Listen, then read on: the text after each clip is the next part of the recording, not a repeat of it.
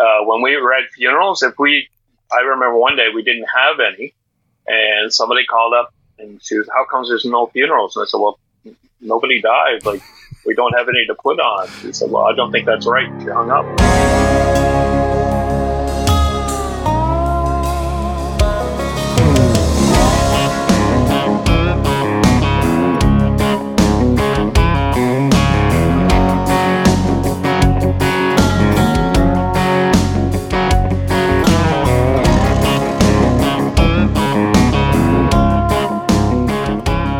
Welcome to episode number 10 of the Johnny O Show, brought to you by Drive On Media.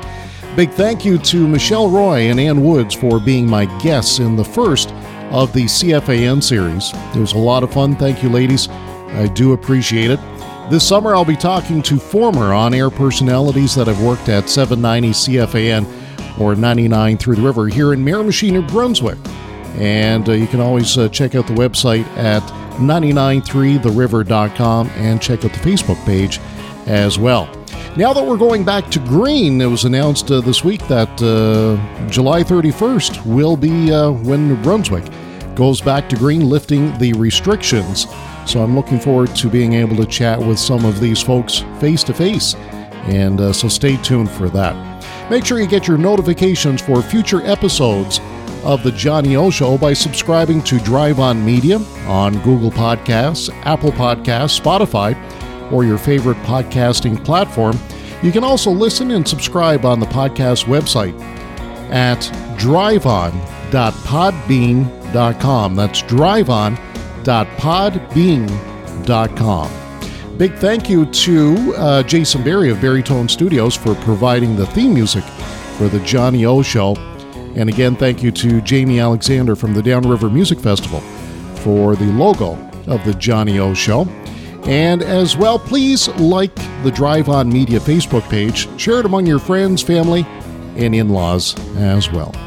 So let's get started. This is our big episode number 10.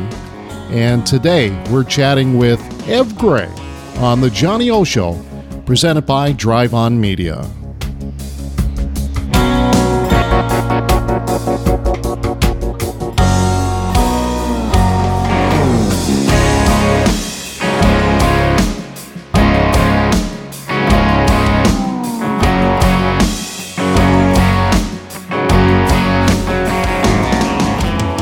It's episode number 10 of the Johnny O Show. And this series, we're talking to folks that have worked at CFAN over the years. And uh, this guy I've been looking forward to chatting with. I, I, think he's got probably the, the smoothest, coolest voice that I've ever heard on CFAN. The one and only Ev Gray. Hi, Ev. How are you? Good, John. How are you? Thanks for the great introduction. oh, great to talk to you. You know, I, I gotta I gotta tell you a story. This is probably the radio geek in me, but I think the first time we ever met, I don't know why. I don't know why, but you were doing a remote, and I'm going to say it was at uh, Macintosh Honda, where the current location is right now, Miramichi Honda. But you yeah. were doing a remote there, and for whatever reason, I went in. I don't know why I went in, but I went in to have a chat with you and uh, it was it was just uh, I don't know why I remember that, but I think that was my first time ever talking to you, and uh, uh and then of course uh, back a few years ago when we the station had the 65th anniversary, we got a chance to co-host on the air, but uh, yeah, really look forward to having this chat with you. So thanks for doing this. Oh, thank you. I appreciate you ask, inviting me. It's really cool. So, Ev, of course, born, raised here on the Miramichi. Ah, oh, direction. Okay, good. Yeah, uh, I was. um, I was born in Prince Edward Island. Okay. Um, my father is originally from Miramichi, mm-hmm. and he was in the Air Force, and so I was born in PEI. Actually, I was I was in PEI, Nova Scotia, Ontario, uh, by the time I was six years old, and then I moved here when I was seven. And I'm I consider myself a lifelong Miramichier because I've been here since I was seven years old. Sure. But, uh, I was actually born in PEI. Okay, well, there's something that I didn't know. Uh, but what was, you know, once you moved to the Miramichi as, as a child, what was life like for you here? Well, I, I grew up in Douglastown, mm-hmm. and um, Went to I, I actually went to Rankin House when it was still a school. Wow, That's really? how old I am. Yeah, yeah, I'm an old guy. I went from, and I was in Ontario. They had a school from grade kindergarten to grade 13, all in one school. Then we moved here, and in Douglastown, went to Rankin House, which had three classrooms and two portables. Wow. So it was quite a change. And uh, another great memory from there, Mike Wood started teaching. And of course, we had no gymnasium. So Mike used to have an outdoor rink in his backyard, which wasn't too far from school. So he used to take us down to his backyard to play hockey uh, for gym time. And uh, I think we busted about three or four of his windows with pucks going up. Oh, He didn't care. He still took us. It was it was uh, it was amazing. No, I always remember that. And of course, went to Miramichi Valley High School, um, and that's where I started getting into uh, the bug for radio. Uh, they had I did some recording of school dances, and then uh, at lunchtime they had a little mini radio program going where they they uh, had music going in during uh, into the cafeteria at lunchtime. Okay. Yes, I was, remember uh, that. Five of us, yeah, and five of us would rotate, uh, being the hosts, and we'd talk a little bit, and then we'd pick our own music. There was nobody telling us what to play. Mhm. And uh, so once I started doing that, it was like, you know, I, I really enjoy this. And I always had a big love for music. And um, as you can tell now, I like to talk. So, um, yeah, it started bugging me, and I started looking into uh, maybe doing something professionally. So uh, that's when I started applying and, and uh, ended up going to uh, Loyalist College in Belleville, Ontario. Okay. And that so that was the uh, the broadcasting program there. Yeah, uh, my first year I took journalism, Mhm. and I enjoyed it. But even even it was funny because some of my teachers told me, "Are you sure you're in the right program?" Because like I always like to do funny things, and, and uh, you know when you're doing the news, there's not a whole lot of laughs you can have with that. So it was like uh, there was a little struggle there. So they, you know, a couple of my teachers sat me down one day and said, you know, maybe you should be in the radio program. I was like, well, yeah, uh, I think you might be right. So I ended up after my first year switching to uh, radio broadcasting and uh, fell in love right away with the whole thing. Uh, it's funny. I can remember the first day we had to get up and talk about ourselves, and we, we were allowed to write it down on a piece of paper. I stood up in front of everyone, and my hands were shaking like crazy, like it was nuts.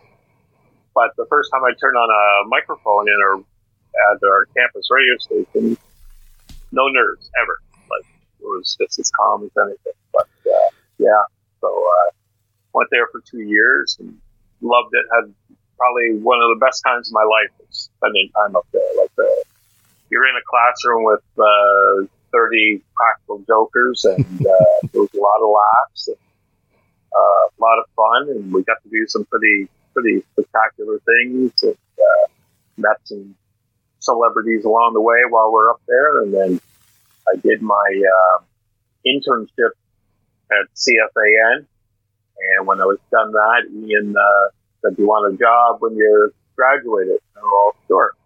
So Wow. said, "Well, get in touch with me when you're when you're done in April." So around what time would this have been? Uh, it was 1989 when I did my internship. Okay. Uh, I went to Loyalist in 87 and uh, was done in 89. Uh, April 89, I was home for, I think, two weeks. And the phone rings, and it was Ian on the phone, and he said, You're supposed to call me about a job. He said, Don't you want to work for me? And I said, Well, yeah. I said, I just got home. He said, No, you've been home for two weeks. I said, oh, Holy smokes. Easy. And so, anyways, I said, yeah. And he said, and this was at four o'clock. And he said, you're on the air at six, so be here at five. And he hung up. Wow. And I was like, holy cow. So, uh, you know, got all my stuff ready. I had my headphones, all that stuff. And I was walking up the stairs because we were at the old location then, um, in the old Sears building Yeah. where Douglastown Auto Parts is now. I was walking up the stairs, and the evening guy's coming down, and he looks at me and says, "Good luck." Apparently, he got fired. Oh dear. oh yeah, yeah, So you, you So, actually uh, you, you met the guy that you were replacing. Yeah, well, I had met him when I did my internship because I was operating for him when I was part of my job. Okay. So and he went he went to Loyalist. Um, he was second year when I was in first year, so I knew him beforehand. And uh, so yeah, it was pretty awkward. And uh, I was just like, okay. and uh, yeah, went up the stairs and got everything ready. And Ian came in. He said, "Don't say your name. Not allowed to say your name for a week."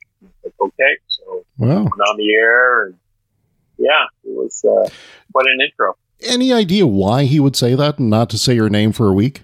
Um, I, I thought about it. The only thing I could think of is maybe he didn't want like a lot of times, especially when you first start, you say your name constantly. Yeah. Because you want people to know who you are. And I think maybe he didn't want that. I'm, I'm not really sure. Maybe he, he was worried I wasn't going to cut it and he just didn't Oh, want okay. anybody to know. And Yeah. you never know. But Yeah. uh, I didn't ask him, but uh, it, it was interesting. Yeah. I, I know after the first week, I said, "Is all right to say my name?" He said, "Yes." I guess you're going to be here a while, so it sounded good. We're talking about Ian Byers here, of course. uh, You know, the he he owned the station at the time, I believe, or was he general manager? I can't remember. he had he had he was the general manager, but he had shares like he was part owner of the company, so Okay, like he semi owned it. right. Yeah. Okay. It was What- it was a complicated process. What was your first experience with Ian Byers? Uh, like how how did you meet him? Uh, was it you know because of the the internship, or was it prior to that? Well, I knew who he was Mhm. because anybody on the Miramichi knew who Ian Byers was at that time. Yeah. Uh, the first time I met him was in December. I went in to uh, set up my internship because I had written a letter and uh, asked if I could do it there. And he said yes. He said, just come in at Christmas time to see me. Well, Christmas time, of course, as you know, uh, is the busiest time at the radio station. Yeah. So it was really hard to get to see him. So I, I called about, I don't know, eight or nine times trying to set up an appointment with him. And, it, and nothing was happening. I, I was starting to panic. Like I was like, I, I got to do this internship and, and then I can't get to meet him. So I, I actually sent another tape out to another station just in case. But anyways, he finally agreed to meet with me. It was the first time. So I, I go up the stairs and I, I go in his office and, um, it was interesting. He was, he was, Ian, of course, had the long hair and he had it in a ponytail hmm and uh, he was jumping on a trampoline, and he, I'm, I'm not lying, and he was talking in the uh, Indian accent, and he kept doing this to me the whole time, and I'm just like, holy cow! so about I don't know, about halfway through, I was like, okay, he's not taking this too serious. So I, I actually got up, started to leave, and he goes, "Where are you going?" I said, "Well," I said, I, I know you're Ian Byers, and, and you know, I don't think you're taking this too serious, and I really want to, you know, get this done. So if I have to go somewhere else, I will. And I said, thank you for your time, and I started walking out. And he started talking in his normal voice and get off the trampoline and sit down and got behind his desk. And, and so after that, he was fine. And that's what I found about Ian. If you if you stood up to him, he was fine. Like he, he always tried to push you as much as he Mhm. could, but if you stood up to him, he was uh, he was a lot better. So it was uh, it was an interesting first meeting, that's for sure. to say the least. I know. Yeah, Yeah. jumping on a Yeah, that- trampoline. Oh yeah, yeah, yeah. It was uh, quite the sight. But uh, you know, he, he did give me my first opportunity, and I'm always grateful for that. He, uh, um, you know, he, he he was tough to work for. There was a lot of crazy things that you had to uh, just shake your head and yeah, kind of ignore. But uh, it was funny. The last two or three weeks there, like he had announced that he was leaving, that he bought a station in Ontario, and and the last three weeks he was there, he was like completely changed. He, he he'd come into your office and sit down and talk to you about football or anything else, and Hmm. lots of laughs. And it's just like you know, it's too bad he couldn't have been like that the entire time, but. yeah, I, I mean, he, he loved the Miramichi, loved the community. He did, you know, if you wanted something on the air, he did it. Like I'll never, uh, I'll never say anything bad about him that way. And he, uh, like he, he knew how to make money. That's for sure. yeah. Did he ever say why he decided to buy a station in, in Ontario and move there? Well, he, that's where he's originally from, is Ontario. He was from Hamilton, Oh, okay.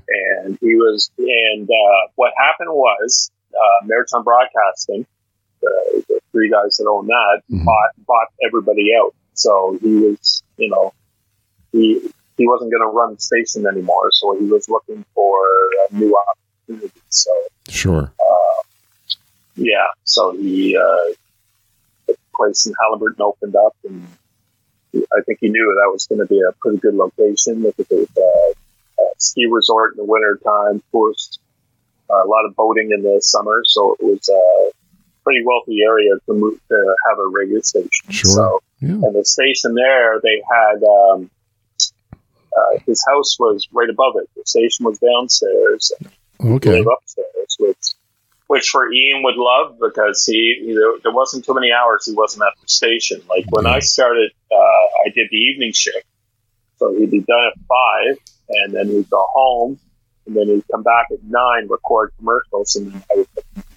So he'd be there from eight o'clock till ten o'clock before he left, and then he would leave. So Hmm. you know, he's there from eight to five, and then he's there again from eight to ten every every day.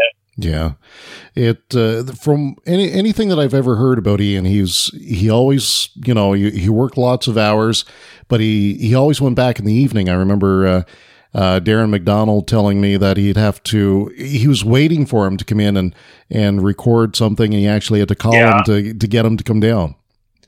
Yeah. Oh yeah. Like like it was fun, especially um, Wednesday nights. I always like to go to the opera house to hear the band. So I was like, I was always hoping that Ian would show up before nine because nine thirty we played Back to the Bible. Yes, So there's a half hour of no interruption, so I could go into production, put his commercials together, and so.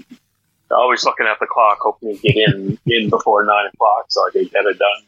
But uh, oh yeah, he used to. And then of course he was there um, the night Homestead Furniture burned down. Yes. That was crazy because uh, I- was in production putting his commercials together, and we had the windows open because it was so hot, and I could hear glass break. And so I looked out, and there's this big black smoke coming out of the windows. I went into Ian's office. Said, Ian, I said, there's a fire like across the street. He looked out his window. He could see from his office. Wrote a couple phone numbers down. He said, call these people and tell them that the store's on fire. He said, I'm going to call 911. Well, I'm not call the fire department. So he uh, gave me the number. I have no idea who they are. I just call and like I, I, I'm not sure how this is your concern, but Homestead Furniture is on fire. I was the person who owned it. oh, okay, you know, could, have told me that would have been nice, but anyway. And uh, it was the only time we stopped back to the Bible. And we stopped it halfway through. I remember. Mhm. Uh, Ian, I lowered a cord out the window down on uh, Pleasant Street, and Ian started doing his report. He did it for about two hours straight. is that right? Amazing. yeah, Yeah, I called the flame by flame report. uh, yeah, yeah, it was uh, it was something else. He could talk. I I never seen anybody who could talk like he could. yeah. It, it's we went through quite a bit. Well, I was just going to say that that's a that's a uh, I guess a famous uh, radio memory, uh, the Homestead Furniture Fire. Oh yeah, yeah. That was uh, one of my one of the things that stick out. It was like that. Uh, of course, the whole Allan Legere time. Yeah. I was on the air for that. That was uh, that was pretty brutal. And then um, yeah, a few other things. I remember um, when we were in the news station, and we had a, a high school girl on the air for uh, Sunday mornings. It was the very first time she was on the air, and the uh, via train rail, train train uh, derailed just outside of the city Right. and uh, I remember uh, Jason Humphrey got on a somebody got him a snowmobile and he went out to the site and, and uh, anyways, uh, the high school girl calls and she's all in a panic. She's like, you know, we're getting all these calls. I don't know what to do. She said TV stations are calling. Said, don't worry about it. I'll come down. So I come down I said, you answer the phones and pass them to me if I need if they want me and you handle any of the public stuff and I'll go on the air, so don't worry about it. Mhm. we were getting phone calls from CTV Newsnet, and they were wow. looking for updates. And so yeah, it was uh, it was pretty crazy. But uh, you know, Jason was terrific. He was giving reports on the phone. He'd give me details, and then I talked to CTV Newsnet, and uh, we'd be doing live cuts on TV and all that. And uh, yeah, it was it was quite the like the uh, morning for sure. Oh, I could imagine. I well, actually I couldn't imagine. It's it's you know quite a thing, and but but you know what's so different? Uh, I guess back then, you know, you just mentioned so you had the the new the high school high school girl that came in to, to work. You came down to help. Jason got on the the snowmobile and and went. Yeah. Um, we wouldn't have enough people to do that today. No, well, I, it's funny because when you asked me to do this, I was just thinking when I started there, we had uh, one, two, three, four, five, six, seven. We had eight on-air announcers. Wow. We had a news guy. We had a news guy. We had a sports guy. We had mornings. Uh, then uh, ten to two, then two to six, and I worked six to midnight, and then we had somebody overnight as well. Yes. Who, uh, he never he didn't talk. He just he went in and he played the music, mm-hmm. and I would record uh, weather and a sports break on on cart. He'd play them once an hour. Okay. To, just break it up. Yeah, but, for sure. Uh, yeah, yeah. I think so, uh, I remember yeah. um, uh, the the Moncton stations back in the day. They actually, I think they had um, for overnight. They actually had must have been carts or something that told the time. Yeah, yeah, yeah. They used to do that, and then uh, they went live. I remember C103 when, because it just started when I started, and uh, guy that I went to college with, he was he worked midnights there, so it was all live, and mm-hmm. he had like it was you know they were a big rock station. He had like complete freedom to do anything he wanted. He had he had a crazy imagination, and uh, oh, he, used to he used to have quite the show. Yeah, it was pretty amazing. And then he went on to do. Um, he had a copywriting business for a while because he used to do all the Lounsbury commercials. And uh, last I heard, he's out in Europe or something now. Wow, uh, interesting. Yeah. yeah. So you had so you started at the old location in '89. So you, you must have seen yeah. you know a, a lot of change in technology over the years. Oh yeah, like when I started, we we were still playing uh, records. We were on 45s, and then we switched to carts, which is almost like an eight-track tape for those who are not sure. Mm-hmm. And then uh, then we went to CD, and uh, then after I left, I had come back to work a couple of summers, and uh, it was all computerized, and I, I had to learn that. That was totally yeah. different me. But uh, it's funny, I can remember in '88, my teacher in college coming up to me and telling me, "Do you want to see what's going to be really big shortly?" And he showed me a CD, and it was the first time I ever saw one. really? Yeah. Yeah. Like, wow. Yeah. Pretty crazy. yeah. That, uh, from what uh, Michelle told me about the cart machines, uh, the CD must have been a blessing. Oh, yeah. Yeah. The carts, uh, they had little pads on them, and if they were worn out or anything, it was real easy for them to get eaten in the cart. So it's like, um, I remember we used to have the Greco Time Classic, which is always a song from the 60s or 70s. Yeah. And nine, nine times out of 10, uh, it was uh, on a cart that we had gotten from another station that was very old, and you go to play it, you hit it, and all of a sudden get chewed up. And oh. it was like, okay, but I, have been promoting this song for the last three hours, and I go to play it and it's chewed up. What am I going to do? You know, it's, yeah, it's, uh, they were not fun. I, will tell you that. Uh, when we switched CD, it was just like, it was such a blessing. yeah, even the workload, because like, um, in order to get the carts ready, you'd have to record the song from uh, 45 onto the cart, and then that's when we went into production, into the, broadcasting. So, you know, that was added on to your production work besides doing commercials. You mm-hmm. also had to record like five or five or six songs a day, whatever it may be. So, Yeah, it's yeah. I couldn't imagine because, of course, you know, I I started, I would say seven years ago now, and and uh, you know, it's uh, obviously everything's on the computer. But I had one situation, and of course, uh, you know, the the production uh, departments missed this. But I remember I was filling in for Michelle a couple of years ago in the morning, and the song came on, and the song was twenty about twenty four seconds, and it's oh, yeah. and it stopped, and I'm like what was that? so, yeah. So oh, yeah. you know they, they they obviously screwed up on the the you know the uh, beginning and the the end of moment uh, when they loaded that into the system. But uh, oh yeah, you know, it's it, like it, it's like anything else, right? It, there there's always with the a human touch or even a machine touch, there's going to be pickups, right? Like yeah. it's yeah, absolutely. But, and that's like that's one of the great things about radio is when something goes wrong because you got you got to be quick on your feet and ad lib through it. And, yeah. Uh, like I, I always relish those moments because I love, you know, I, I didn't mind something going wrong because because I always you know play around with it or whatever. Yep. So uh, yeah, for that sure, never bothered me at all. So when you started at CFAN, you started at evenings. What shifts did you do over your time there? Probably them all. Yeah, pretty close. Um, I did uh, six to midnight for two years. Then they uh, bumped me up for the uh, drive home, and that's two to six. And then I was doing uh, ten to two.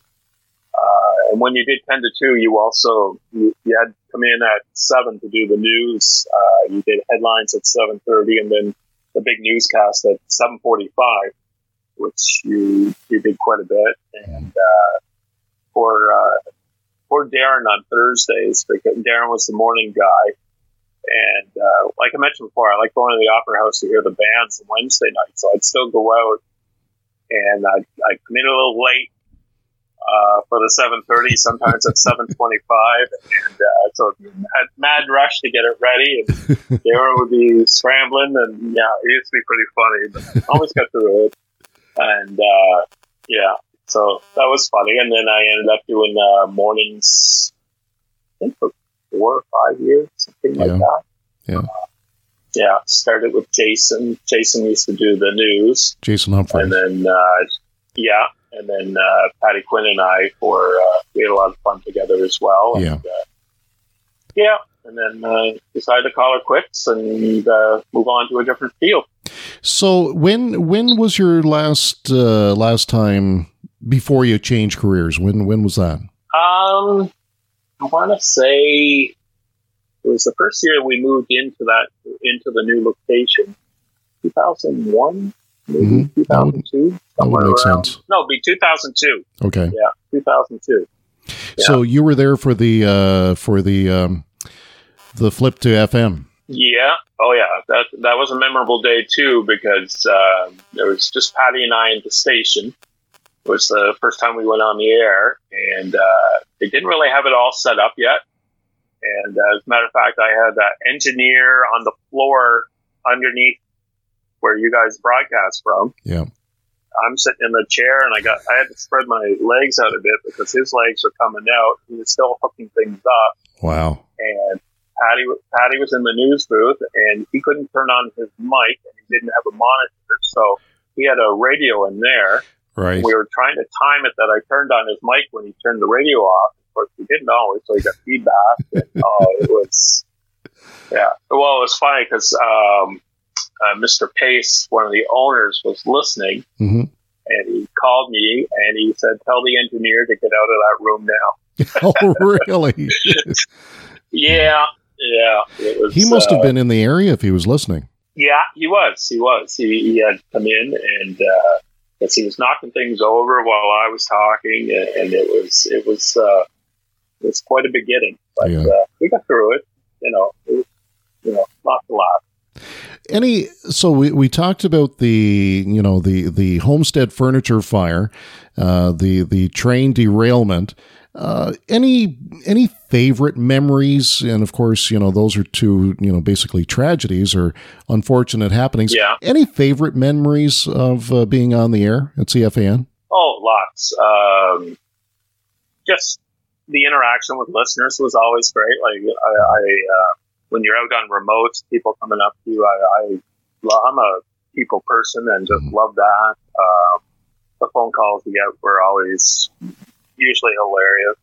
Uh, some of the funnest times is when Hoppy Dunn was doing his hockey games. Yeah. Um, I, I, was doing the evening shift, and uh, so I would operate the games. And, oh my God, he would be he'd be at the other end. Of course, we're connected by telephone. So when we go to commercial, I'd pick up the phone and say, "Hey, Hoppy, you got so many minutes before you're back on." And of course, we all know what Hoppy is like. And yeah. Hoppy, like, "Hey, kid, you know, could you, could you play a couple of extra commercials and still mixing my pop here?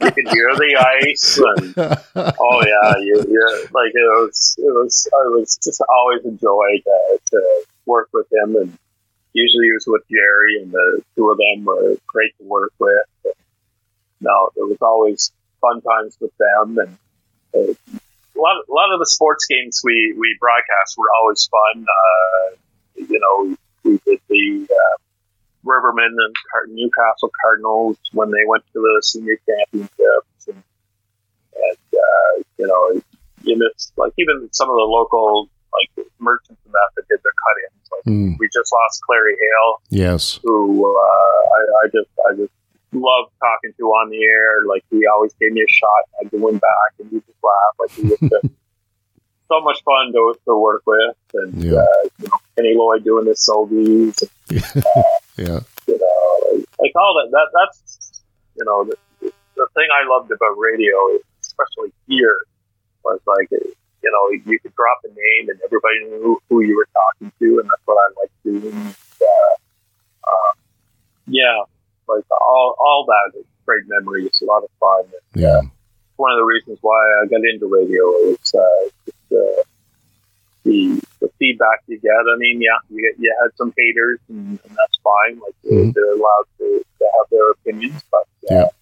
gosh, I remember how times have changed when I worked the evening show. Like oh, the, the amount of kids that you had listening, that's crazy because you didn't have computers and you didn't have like TikTok. music was just starting. so, so where they got their music, you know, was on the radio and they'd be home taping them with their yep. cassette player uh, songs off the radio and yep. they'd be calling and uh, we used to do uh, these dedications at uh, eight o'clock right where they could request a song dedicated to somebody and uh, I would pick out the three best and those who you play. And there was always something real funny in it and everything. Yeah, I remember different stores calling me up saying they were listening and just laughing their heads off over, over their calls. Oh yeah, but it'd be nothing to get like three or four hundred calls, like people voting for songs for like the remember she's seven top seven at seven. Wow, like it was crazy. Oh yeah, it was it was a lot of fun. And, that, and that's you know the the interaction. Like I well, for I think almost the last six years, except for one, um, uh, you know, doing the uh, All Request New Year's Eve show. And yeah. that, I'm telling you, five hours feels like a half hour. It's just incredible. Yeah. Flies by, eh? Yeah. Yeah. No, it's, uh, it, it's, it was never work. It really wasn't. Like it, it was something where you just went in, had a lot of fun. Uh, every day was different, which was something that I really enjoyed. Mm-hmm. Um, uh, yeah, it was, uh, you know, there were stressful times, same as any job. And, but, uh, I'm telling you, it was, uh, you know, you do your remotes at different stores and meet the public. And yeah.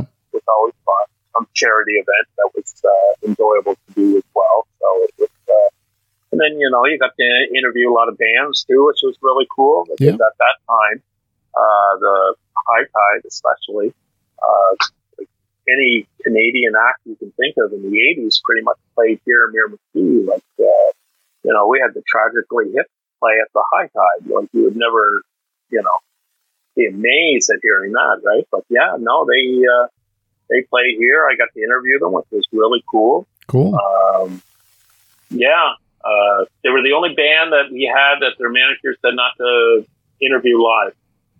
And, uh, had to be recorded. correct on that. yeah, had to be recorded. I had to do a little bit of editing. There was some language that, uh, you know, uh, actually, if you got time, um, I remember my very first interview with a band was with Trooper.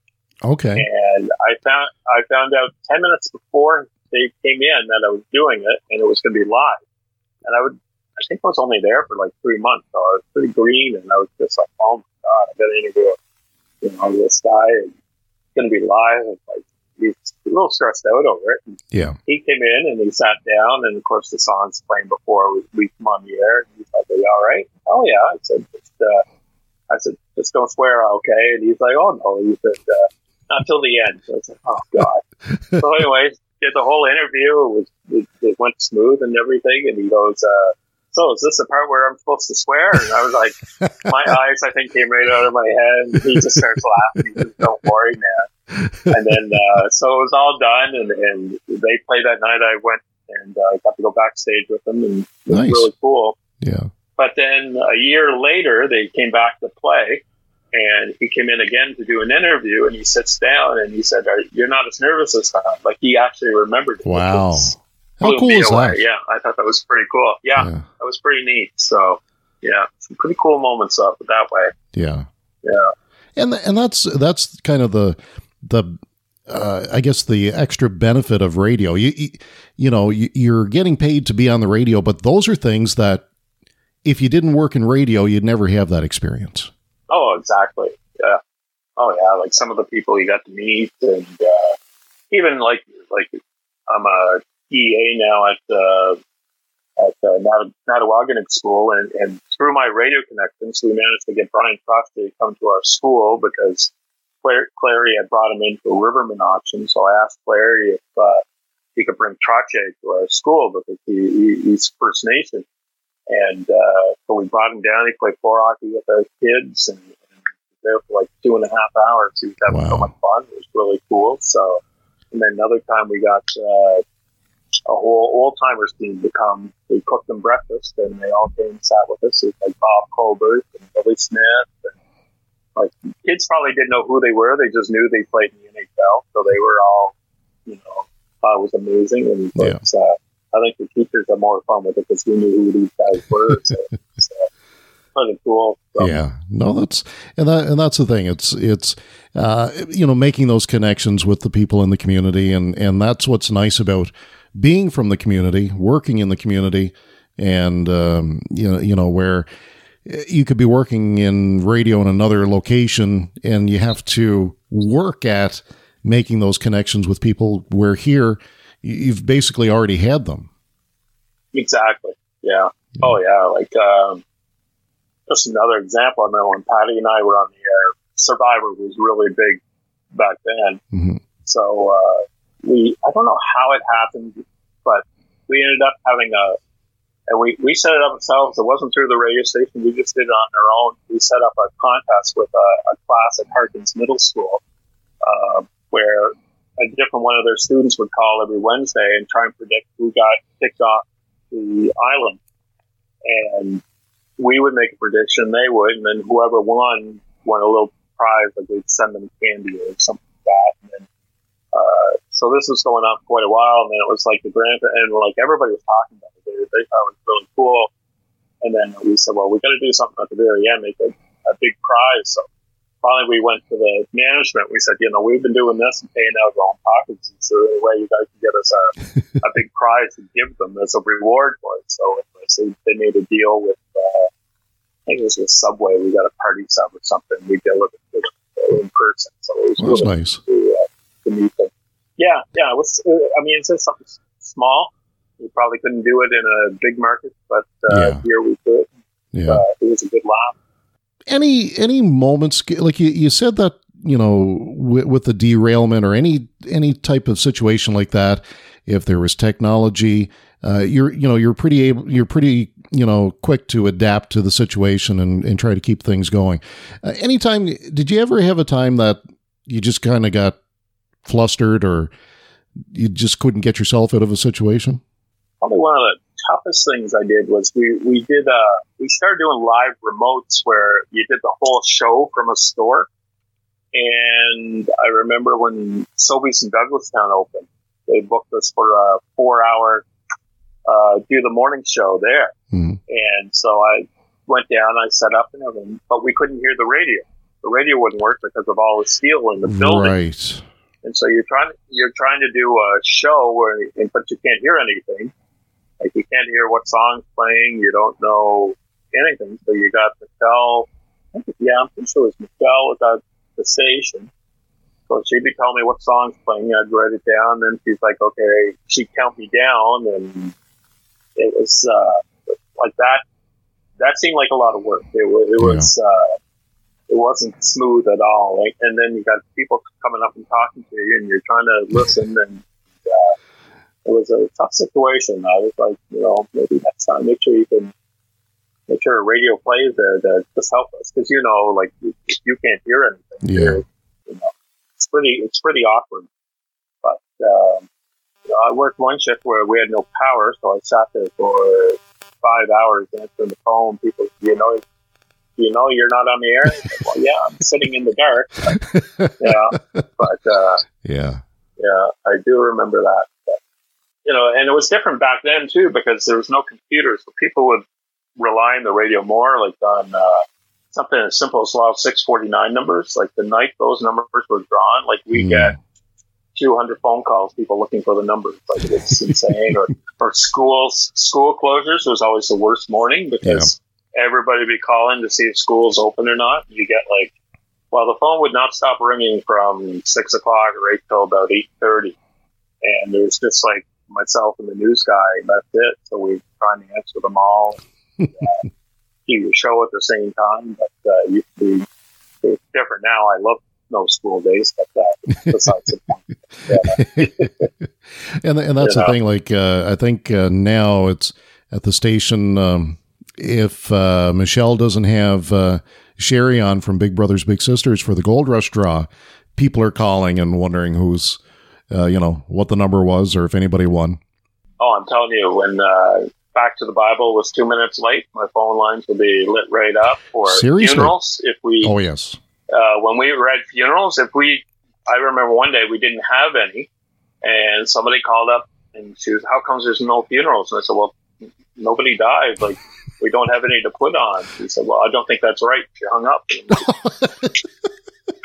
yeah, can't make these up. no. Oh dear. No. One time, uh, the yeah. what happened?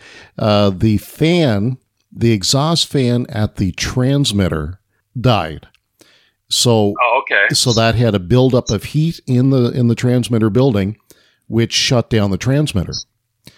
Yeah. So we were, and I don't, I can't remember which day of the week, whether it was a Sunday or or, or whatever it was, but it was a it was a situation where uh, everything worked at the station, but the transmitter went down, and we were waiting for you know IT or the the the engineer to come yeah. and swap out the fan. Yeah. But it was getting close to funeral announcement time, and uh, it's like you know, are you going to be able to put the funeral announcements on? Well, no, we can't put anything on. oh, I know, and and boys, if uh, you know, like the whole all of Miramichi shut down at twelve oh one just to hear the funeral. But, you know, yeah. if you're if you're doing a remote in a store, you could just see everybody stop to listen. Like it was uh, that was that was that was just the fabric of the community, right? Yeah. Like yeah. you, uh, yeah, and, and that was that was probably one of the most nerve wracking times. Like you're reading them, and you, oh. you want to make sure you get everything right, and you're watching that phone if it's going to light up or not. If you made a mistake, yeah, have to do something over again. And uh, yeah. I remember one day I had uh, 18 funerals to read. Oh, and then the twice. I ever had. Yeah, I had to read them twice. Oh. So I, I actually, I actually put a check mark on the bottom every time I read one because I knew if I didn't, I wasn't going to remember if I read it once or twice or three times. Like I was really worried about that, so I put a check mark on the bottom every time I read one, so I know I was done. Wow. And I know I started. I remember I started at twelve, and I was done at twelve 40, I think. Yeah, I was going to say. Yeah, and then I had to do news, sports, and weather after that. So I was done that at uh, 12:55. So I read 55 minutes straight. Oh my god, pretty much. And uh, yeah, it was. Uh, I had a big drink after that. I bet you. Because I, I, I, was. I'm yeah. glad you mentioned that because I was doing the math in my head because I know it takes about a minute per funeral announcement. Yeah. And yep. thankfully now we only have to read it once. And thankfully yeah. We're, you know, it's recorded. We just record it. Yeah. If you may make a mistake, yeah. you can snip it out and go on. But uh, yeah, yeah. 40 minutes plus then oh, your news after that. That's unreal. Oh, yeah. Yeah. It was, uh, and like you like to read things over before you go on the air, but like with that many funerals, it was just impossible. So you're kind of just praying you're not getting a name that you're not sure of. Yeah. Uh, luckily, it wasn't too bad. Wow. That's where coming from MRC really helps, right? You know exactly. Names, but, uh, exactly. Yeah. No, it was uh, crazy. You made the decision to move on. So when when did you leave? What year? Yeah, I left in uh, 2002. Mm-hmm. Um, yeah, I was doing the morning show then, and um, decided to get into sales a little bit. So I went to uh, Lounsbury Furniture, worked there for two years. I always liked teaching. That was something I uh, always wanted to. I always enjoyed. I remember when I was in college, we had. Uh, uh, when I was in my second year, we had to train some of the first years in how to work the board and all that. Instead of having one or two students, I'd end up with eight or nine and, and telling them how to do it and all that. Uh, it's just something I always enjoyed. Mm-hmm. And so I decided to become an EA, and uh, I've been doing that for 15, 16 years, and, and just I love love every every day of it. It's a lot of fun. Well, you had mentioned that uh, you, are you know, when you get into radio, you're a people person, doing, you know, getting out and making those connections. So it only makes sense that, uh, you know, you continue to be a people person, but to help students in the school system. Yeah, um, it's a lot of fun. Natoaganeg School, it's a mm-hmm. small school. We have about 80, between 80 and 90 students a year. And, uh, no, it's uh, pretty amazing to, uh, to go into work and work with them every single day. And we got a great staff, and mm-hmm. uh, the community's unreal. Like uh, great support. Uh, Chief Ginnish is uh, very pro education, and he, anytime you need any help at all, he's always more than willing to do something for you. Um, I remember we first time we started a drama club, we had uh, uh, John Bosma come in to do it. Uh, we went to Fredericton and we won, I think, two or three awards for for acting or best play, something, anyways. And uh, when we came back, George organized a big community celebration. We go back to school, there were balloons everywhere, and all, half the community was there to you know, congratulate the kids. Nice. Just amazing for the kids to see that. Eh? Like it was really cool. So yeah, yeah, it was pretty pretty neat. It's uh, you know, it's it's interesting how. Uh, like I said, you know, you, you have been in the community, but you still work in the community. You you really can't fake that, can you? If you know you, you're sincere, you you uh, you know you wear your emotions on your sleeve. I guess your people can see that. They can sense your sincerity, or your uh, willingness to help others and things like that. And and and I suppose uh, you know whether it was in radio or whether as an EA, you know, people can see that and appreciate it. Yeah, I hope so. Anyway, um, you know, it's um, something I enjoy. Like I know even uh, like one of the biggest changes since being in radio is I have a daughter now, and uh, her growing up, like anything she was involved in, I tried to help out uh, like play basketball. So I ended up coaching her team, even though I knew nothing about basketball. But mm-hmm. uh, you know, thank goodness for the internet. Had a lot of fun with that, and you know, even even now, like you know, schools need anything, I'm always willing to help out. It's on a couple of committees and stuff like that. So it's uh, yeah, no, I enjoyed supporting supporting Miramichi as much as possible. Like any local events that are going on, we always try to attend. And, uh, it's uh, it's a lot of fun and you know it's a great community. Like like I was telling you before we started, um, this summer I'm spending a lot of time in Moncton. And after being down there two weeks, um, I am so glad that I live in Miramichi. yeah, for sure, for sure. Uh, and I imagine with uh, being an EA, uh, the um, the hours, I should say, probably the sleeping hours, are a lot better than they were in radio. Yeah, you could say that. Um, you know, it's funny though. Like when I did the morning shift, I get up at four o'clock and I go in at five, and uh, that never bothered me because I, I I really enjoyed being off at twelve o'clock, one o'clock, whatever it may be.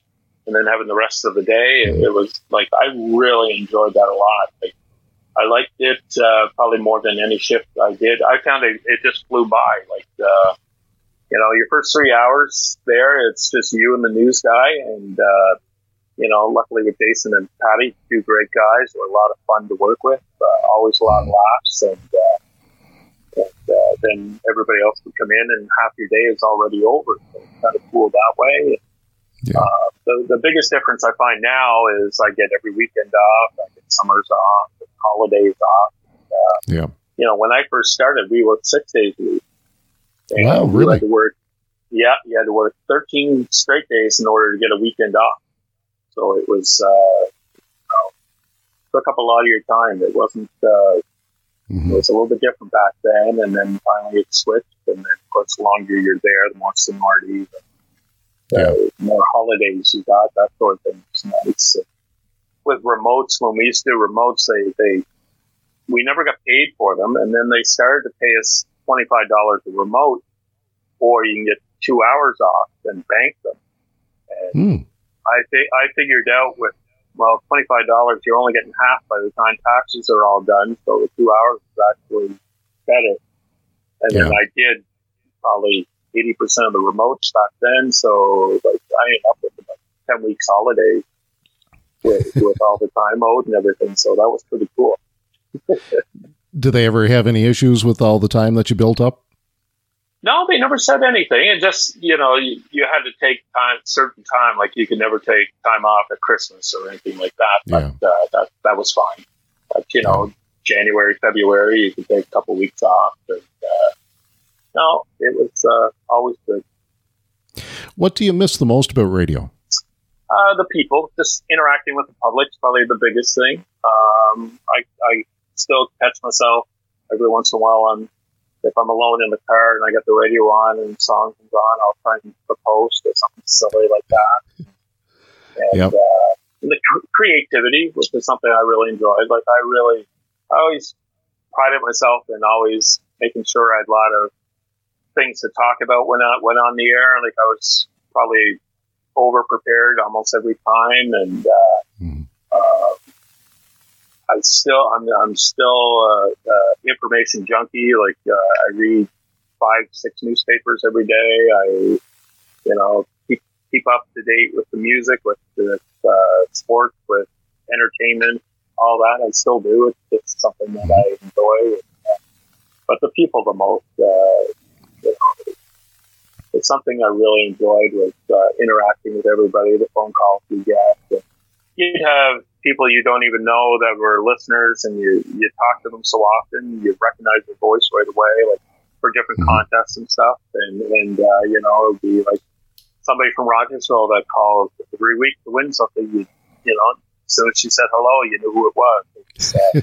That stuff was always really cool, right? Like that was, uh, and that's that's something I think radio is starting to lose a lot is the yeah. interaction with people because it's you know everything recorded and Announcers yep. are not even from here anymore. It's, uh, it's too bad. Like we're we're lucky with you guys at uh, the river. You still got you know at least a couple of live announcers. But, uh, yeah. You don't you don't see that very much anymore. Like even C103, their morning show is from Halifax. You know, crazy. That's strange, eh? You know? Yeah, and that's something I would never thought I'd ever see. So it's uh, it's definitely a changing industry. For sure, you know, especially uh, you know that that station had a huge following, you know, from day one, and to, oh, to think that they would not have a live morning show is just strange. Yeah, yeah, no, it just uh, I was shocked when I found out about it. I was just like, holy cow! Like I said, I, am kind of glad I left when I did because I think it's uh, I'd be disappointed for sure by by what's happened. Well, Ev Gray, it's it's been great to uh, you know catch up with you and and have this opportunity to uh, you know, find out more about your radio days at CFAN. And uh, uh, I can't tell you how much I enjoy this. And you mentioned some names, uh, of course, Patty Quinn. He's uh, he's already chomping at the bit to get on here. I'm going to oh, touch yeah. base with Jason Humphrey, and yeah. I want to get Jerry Green on here and some other folks. Yeah. So, the old guys. Yeah, just a you know kind of a way to you know uh, the folks that been on the radio here, you know, and uh, names that people re- will remember. And of course, you know Darren McDonald, uh, just trying to get him uh, uh, yeah. organized, and um, and his sister uh, Jeannie. Jean, yes, I heard Jeannie last week. She sounds great down in Moncton. She's doing fantastic. She's been doing this a long time. Yeah, she was there. What? She was come on after me when I was doing uh, the drive home. So probably early '90s, like '93, I think she started yeah. somewhere around there, '93, '94. Yeah, yeah. She was she was she was always a lot of fun to work with. We had a lot of fun. Uh, she always tried to make me laugh on the air, and uh, well, just before she went on, and uh, yeah, no, she was a lot of fun. Well, Ev, uh, all the best uh, in your, uh, you know, coming up for the fall, another school year. Yeah. Yes, hopefully COVID free. Yes, that's. I'm kind of. Uh, well, at the college, we we've got a blended approach for the fall anyway, and hopefully maybe more in the classroom in the wintertime. But uh, yeah, uh, it, would be nice to get this behind us for sure. Yeah, for sure. Well, listen, John, I I, I just want to say thank you for the opportunity and I remember calling you when you first started and saying how great you sounded, and I've always enjoyed listening to you. And uh, you you sounded fantastic on the air, you can put us. You're definitely in there with all the legends. That's for sure.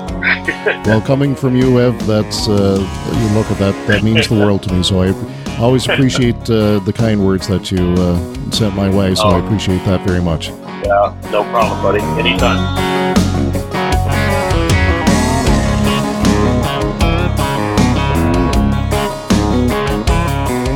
A big thank you to Ev Gray for joining me on the Johnny O Show.